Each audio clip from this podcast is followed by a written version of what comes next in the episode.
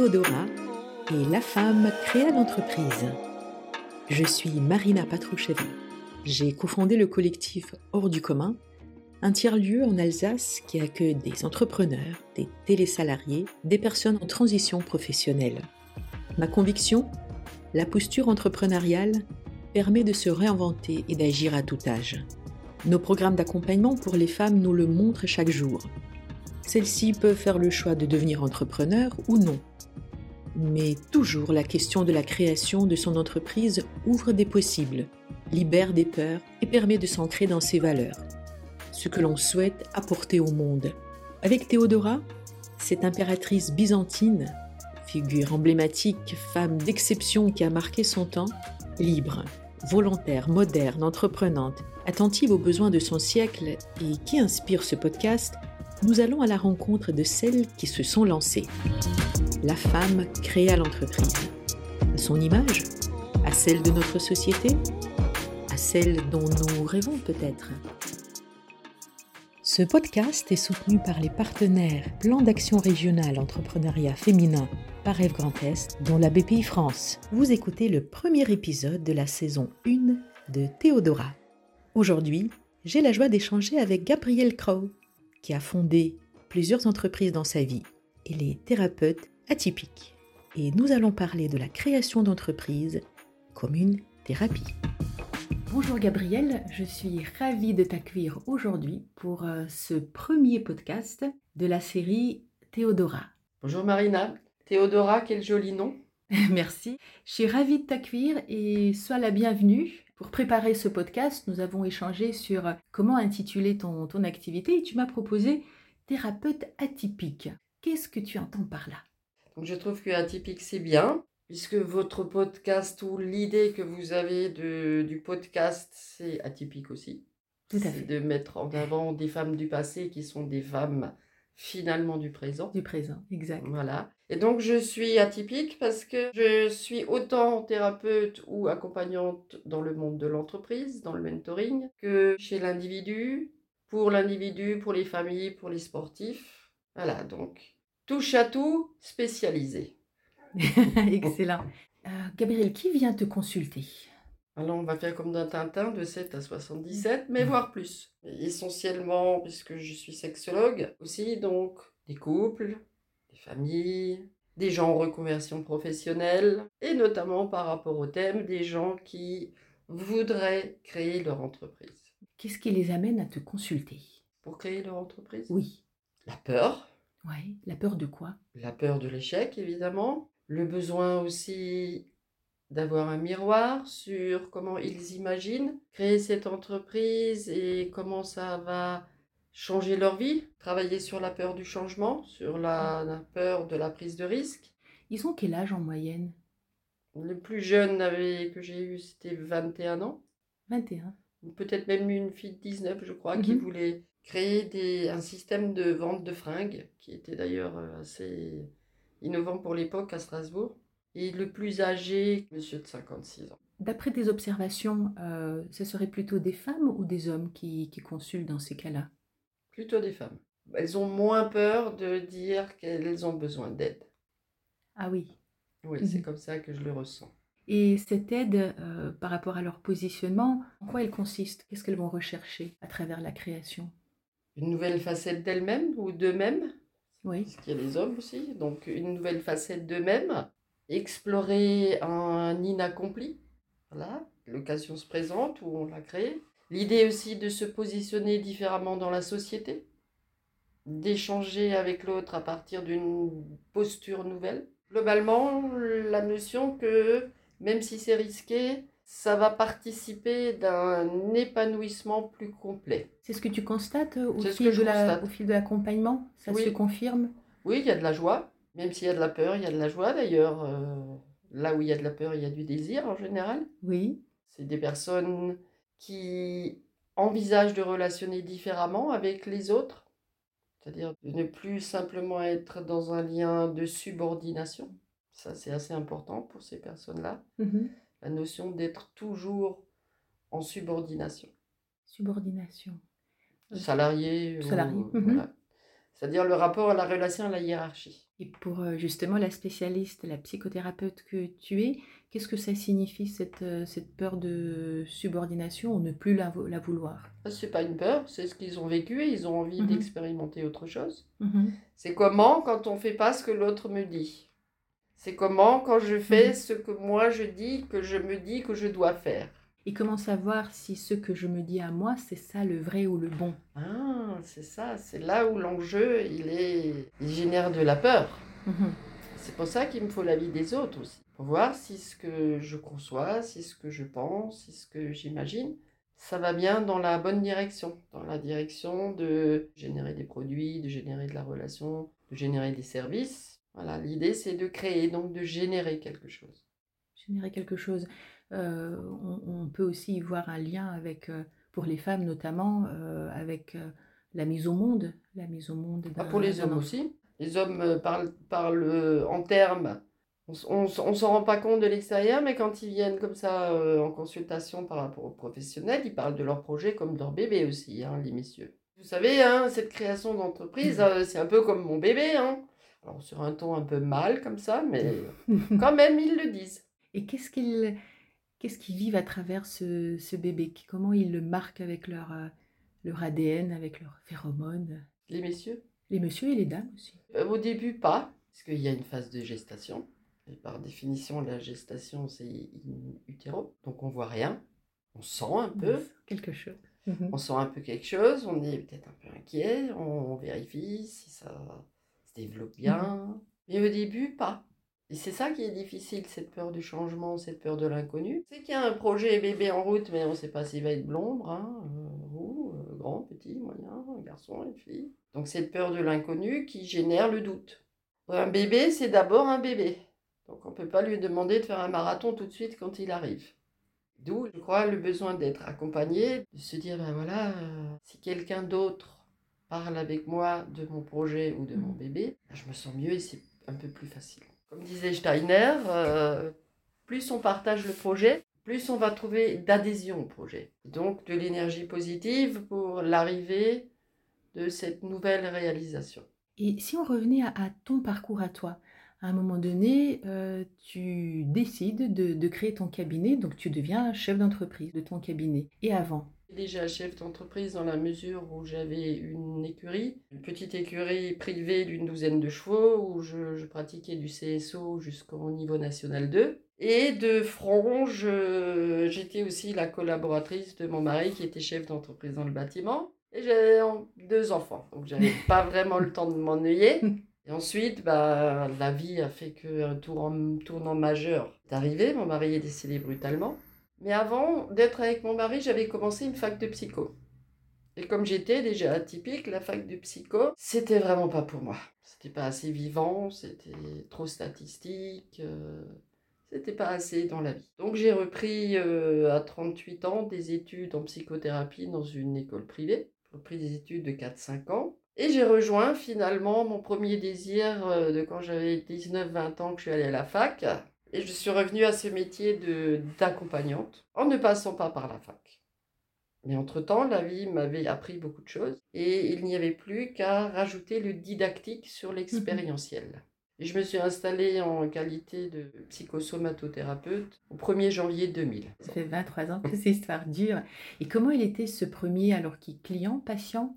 Combien t'en as rencontré qui allaient justement vers la, vers la création, vers peut-être un passage d'une certaine forme de traumatisme éventuellement, vers euh, un avenir euh, différent ? Je ne sais pas si c'est toujours un traumatisme. J'accompagne des gens qui ont des symptômes de S P T, d'état de stress post-traumatique, puisque mmh. c'est une de mes spécialités. Mais des fois, ce n'est pas un trauma. Quelquefois, c'est un événement de vie qui vient faire comme un levier ou un effet cliquet pour me sortir de ma zone de confort ou de ma zone connue, et qui me permet d'être obligée d'aller explorer une autre part de moi. Quelquefois, c'est un trauma. Mais c'est très rare que le trauma, très très rare, que le trauma débouche immédiatement après sur une création d'entreprise. Il faut être accompagné. D'abord, il faut régler le trauma, puisque le trauma ronge la pulsion de vie. Hein. Le trauma, c'est vraiment quelque chose qui nous met dans une position de ne pas pouvoir relationner socialement correctement. Et donc, il faut d'abord accompagner le trauma, ce qui va permettre le mot très à la mode de résilience, qui est un peu à toutes les sauces actuellement. Mais résilier, c'est quoi ? La définition de Cyrulnik, qui est quand même le papa du mot résilience, c'est reprendre la direction de la vie après une agonie psychique. C'est donc extrêmement puissant comme terme. Et c'est pas du tout comme ça qu'il est employé en entreprise. C'est plus dans la notion de rebond mmh. ou de choses comme ça. Donc je ne crois pas qu'une création d'entreprise arrive direct après un trauma. Il faut vraiment une période de reconstruction de soi, de reprendre confiance dans la vie, dans le vivant, et ensuite on peut envisager une reconversion professionnelle. Depuis que Covid est passé par là, est-ce qu'il t'est arrivé de rencontrer des personnes qui auraient pris cette décision de se mettre à leur compte à la suite de, du temps passé à, à cogiter, à recluse un peu vers chez elle, où le, il y a une forme de... on repense, on se repense, on se dit tiens, euh, qui suis-je, où vais-je ? Consulte, consulte-t-elle ? Et si oui, avec quelle préoccupation, quel, euh, quel sujet ? Curieusement, c'est plus les jeunes générations qui ont été impactées par, on peut dire, ce qu'on appelle le confinement, puisque le mot geste barrière dit bien ce qu'il veut dire, il met un frein à la relation. C'est même jusqu'à aller dire que ben, toucher l'autre, c'est le mettre en danger. Et donc des générations qui ont vécu, qui ont eu plus d'expérience de vie, ont été moins fortement impactées. On voit quand même qu'il y a eu des cellules d'écoute qui ont été mises en place pour des étudiants de dix-neuf, vingt, vingt et un, vingt-deux ans. Ce sont des jeunes qui rentrent en, en dynamique de socialisation, donc en dynamique de contactage. Et ceux-là ont été impactés plutôt dans le sens de ne pas me mettre à mon compte. Ça réveillait la peur de ne pas y arriver. Finalement réveiller que, ben oui, on meurt et quelque part vivre c'est dangereux. Ce qui a été suivi ensuite avec la, la guerre euh, par rapport à l'Ukraine. Tout d'un coup, la mort apparaît dans leur univers. C'est plutôt les gens entre... Euh, ceux qui sont un peu au passage du plan de vie, c'est-à-dire entre trente-quatre et trente-cinq, mmh. qui se sont dit « ouais, finalement, télétravail, ouais, machin. Pourquoi pas profiter puisqu'on est mortel ? Pourquoi pas en profiter pour changer de cap ?» Mais les jeunes générations, non. Alors, je suis tombée récemment sur quelques statistiques qui disaient que soixante-six pour cent de ceux qui ont fait ce choix de quitter le salariat à la suite ou dans des périodes très proches de la, de la crise du, du Covid, étaient en train de le regretter. Apparemment, on les appelle même la génération boomerang. Les salariés boomerang, on part et puis finalement on revient.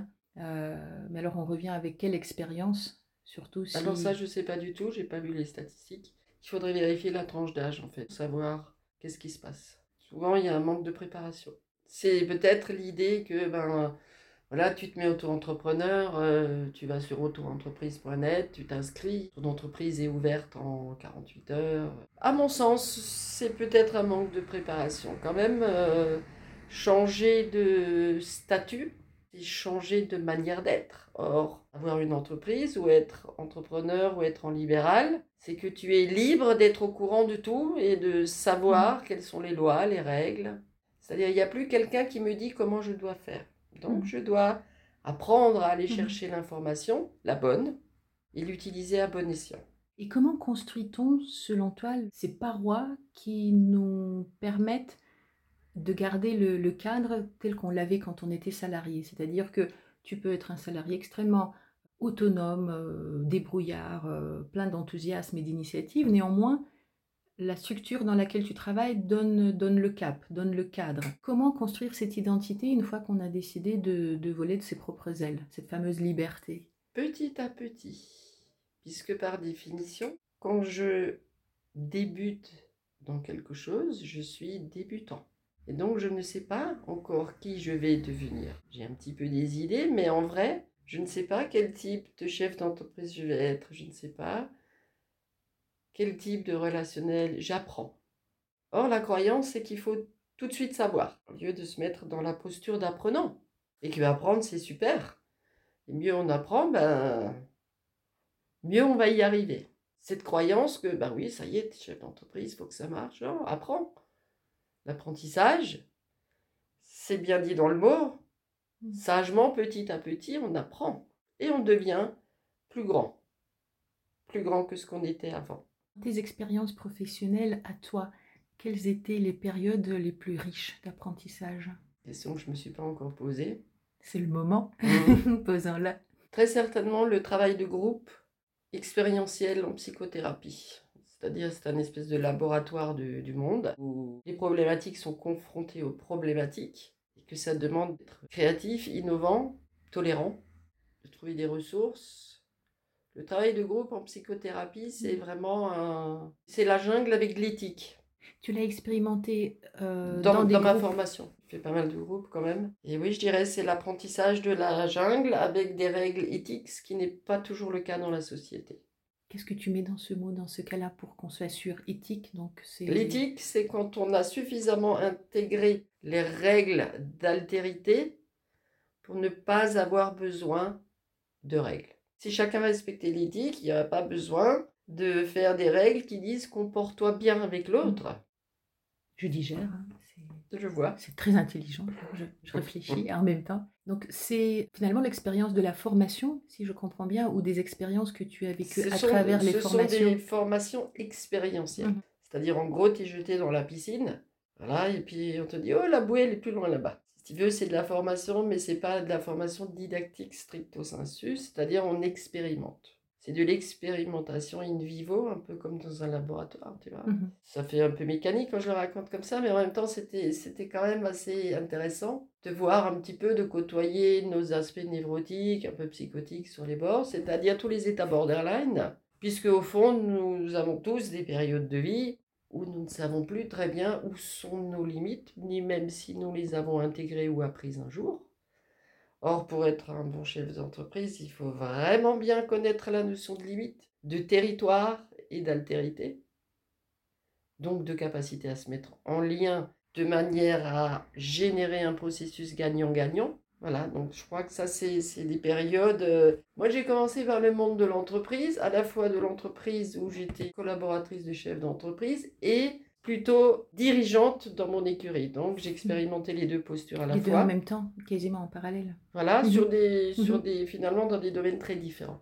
En fait, je ne me rendais pas compte que j'apprenais le métier que je fais aujourd'hui, c'est-à-dire d'accompagner des gens, aussi bien d'un point de vue salarié que d'un point de vue institutionnel ou loi, ou sécurité, puisque dans une entreprise, il faut respecter un certain nombre de normes, et aussi de reconversion professionnelle, d'oser, de prendre du risque, puisque je faisais de la compétition. Ça tombe pile bien, puisque une opinion existe que quand on crée une activité, même si on se salarie soi-même, finalement, créer sa propre activité, son emploi, c'est déjà un vrai défi. On a besoin de connaître deux métiers, celui dans lequel on, on le crée, que ce soit comptable, ingénieur euh, ou, ou autre, et finalement celui de, de chef d'entreprise. Comment, avec ton expérience, et on peut parler aussi, évoquer les, par exemple ce mouvement femme chef d'entreprise, qu'est-ce que ça serait pour toi le métier du chef d'entreprise ? Écoute, c'est... définitivement renoncer à la position de victime. Si tu veux bien développer. Le fait de prendre des responsabilités, c'est-à-dire de prétendre qu'on est responsable, mmh. nous permet de comprendre qu'on n'est pas coupable. Jusque-là, tout va bien. Mais que par définition, mmh. on est responsable. C'est-à-dire, on est responsable de générer les conditions mmh. pour que ça se passe au mieux, l'entreprise, le déroulement de l'entreprise, les relations d'entreprise, que ça se passe au mieux en sachant qu'on va faire des erreurs. Or, la peur, c'est quand même le repère de l'ego. Donc, quand on a peur, on se dit « bah oui, bah, c'est pas ma faute, il aurait dû, elle aurait dû, taratati, taratata ». Et il n'y a pas une histoire de faute, il y a une histoire de responsabilité. Sortir de cet aspect judéo-chrétien, de la confusion et du surcouplage entre la faute et l'erreur, puisque l'erreur, par définition, c'est l'étape obligatoire pour apprendre, et l'erreur devient de l'expérience avec le temps, alors que la faute est inexcusable moralement. Et si je suis inexcusable, je n'aurai pas de deuxième chance. Prendre ses responsabilités, entre guillemets, c'est vraiment accepter avec le sourire, même s'il y a des jours, ça fait sourire les dents serrées, de quitter définitivement la posture ou la position de la victime, sans pour autant basculer dans le bourreau. Là, alors c'est peut-être pas la réponse attendue, mais... Euh, alors, par provocation, pourrait-on dire que quand on est salarié, cette position de victime, elle est parfaitement OK. On, est... on peut s'installer là-dedans. C'est-à-dire que la responsabilité est limitée. Bien sûr, les S A R L aussi. Et la responsabilité est limitée dans la mesure, quand on est salarié, où on doit exécuter des consignes ou des tâches ou des compétences liées à un profil de poste. Okay ?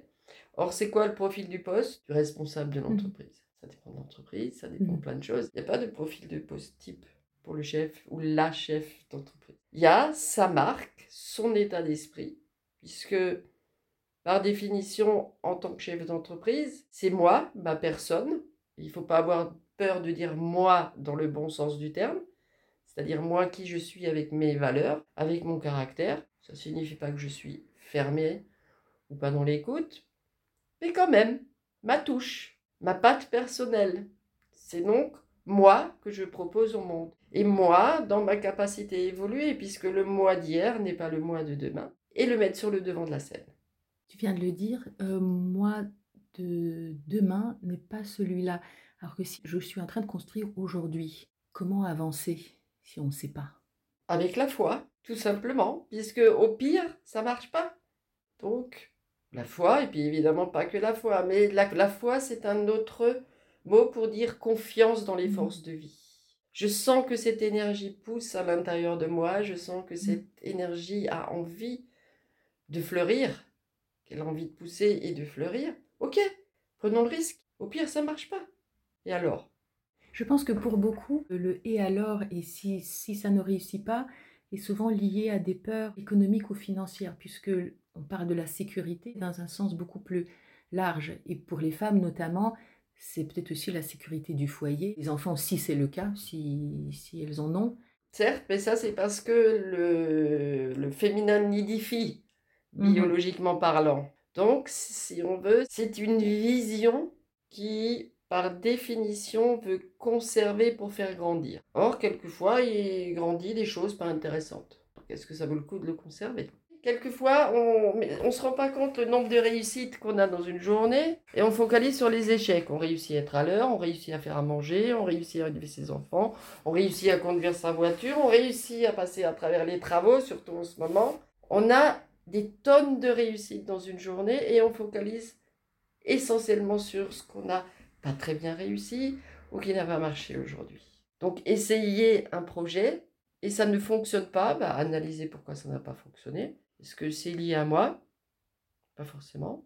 Est-ce que c'est lié au fait que j'ai cru que je voulais être cette personne-là et puis je me rends compte que, ben non, j'ai pas envie, mais j'aurais essayé, j'aurais appris que j'ai pas envie d'être chef d'entreprise. Ou est-ce que ben, j'ai pas suffisamment osé, il va falloir que je m'informe mieux, que je me fasse mieux accompagner. Rester sur un échec en pensant que tout est de ma faute et que je suis nul, c'est vraiment se donner perdant. Et c'est jouer la victime à plein. C'est jouer le rôle de la victime à plein. Ça n'aide pas à l'autonomie. Est-ce que ça t'est déjà arrivé de recevoir des personnes où tu te disais au moins à toi-même, elle ou lui, il ne faut surtout pas qu'il se lance là-dedans ? Oui. Qu'est-ce que et en général, je leur dis. Après, c'est leur vie, hein. Mais mon travail aussi, c'est d'être sécuritaire pour les mmh. personnes. Alors, je ne leur dis pas cash, ça ne sera jamais, hein. Je leur dis, là, pour l'instant, je, je, c'est pas envisageable pour vous. D'abord, la sécurité, c'est mon travail de thérapeute. Je suis garante du cadre et je dois permettre aux gens d'être en sécurité quand ils viennent me voir. Quelquefois, les gens se mettent trop au défi. Et moi, j'aime bien dormir tranquille la nuit.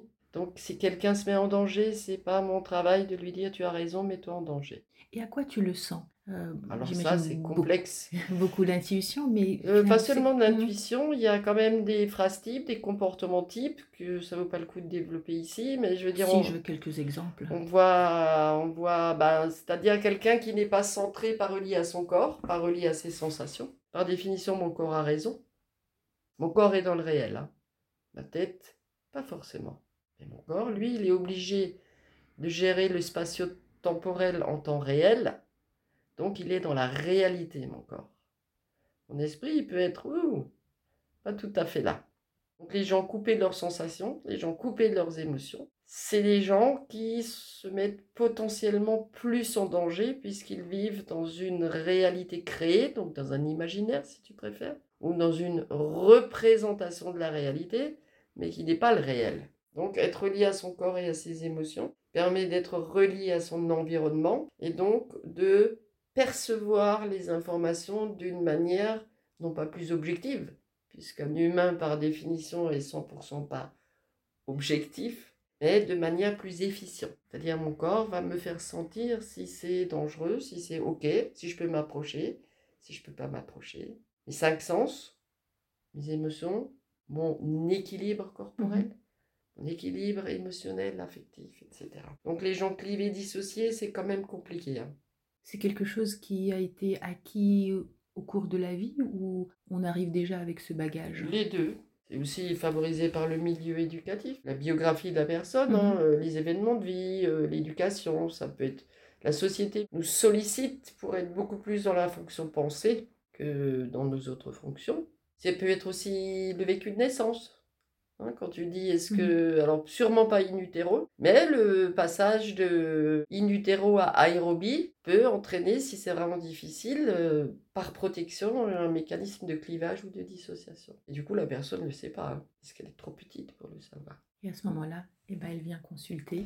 Vaut mieux. Eh bien, ma chère Gabrielle, on pourrait, je pense, ouvrir plein, plein, plein de portes sur pratiquement chaque mot que tu as évoqué.